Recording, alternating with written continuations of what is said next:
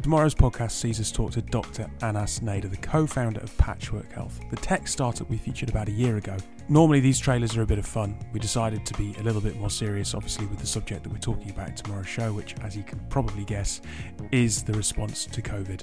Uh, and through Patchwork Health, how technology is helping to enable get the right doctors and nurses to where they need to be to give people the care that they need right now please do listen. Uh, whilst it's quite a somber subject, there's some great insight here around how technology can help in the face of this pandemic, but also some very honest thoughts from an NHS doctor who's about to go back to the front line.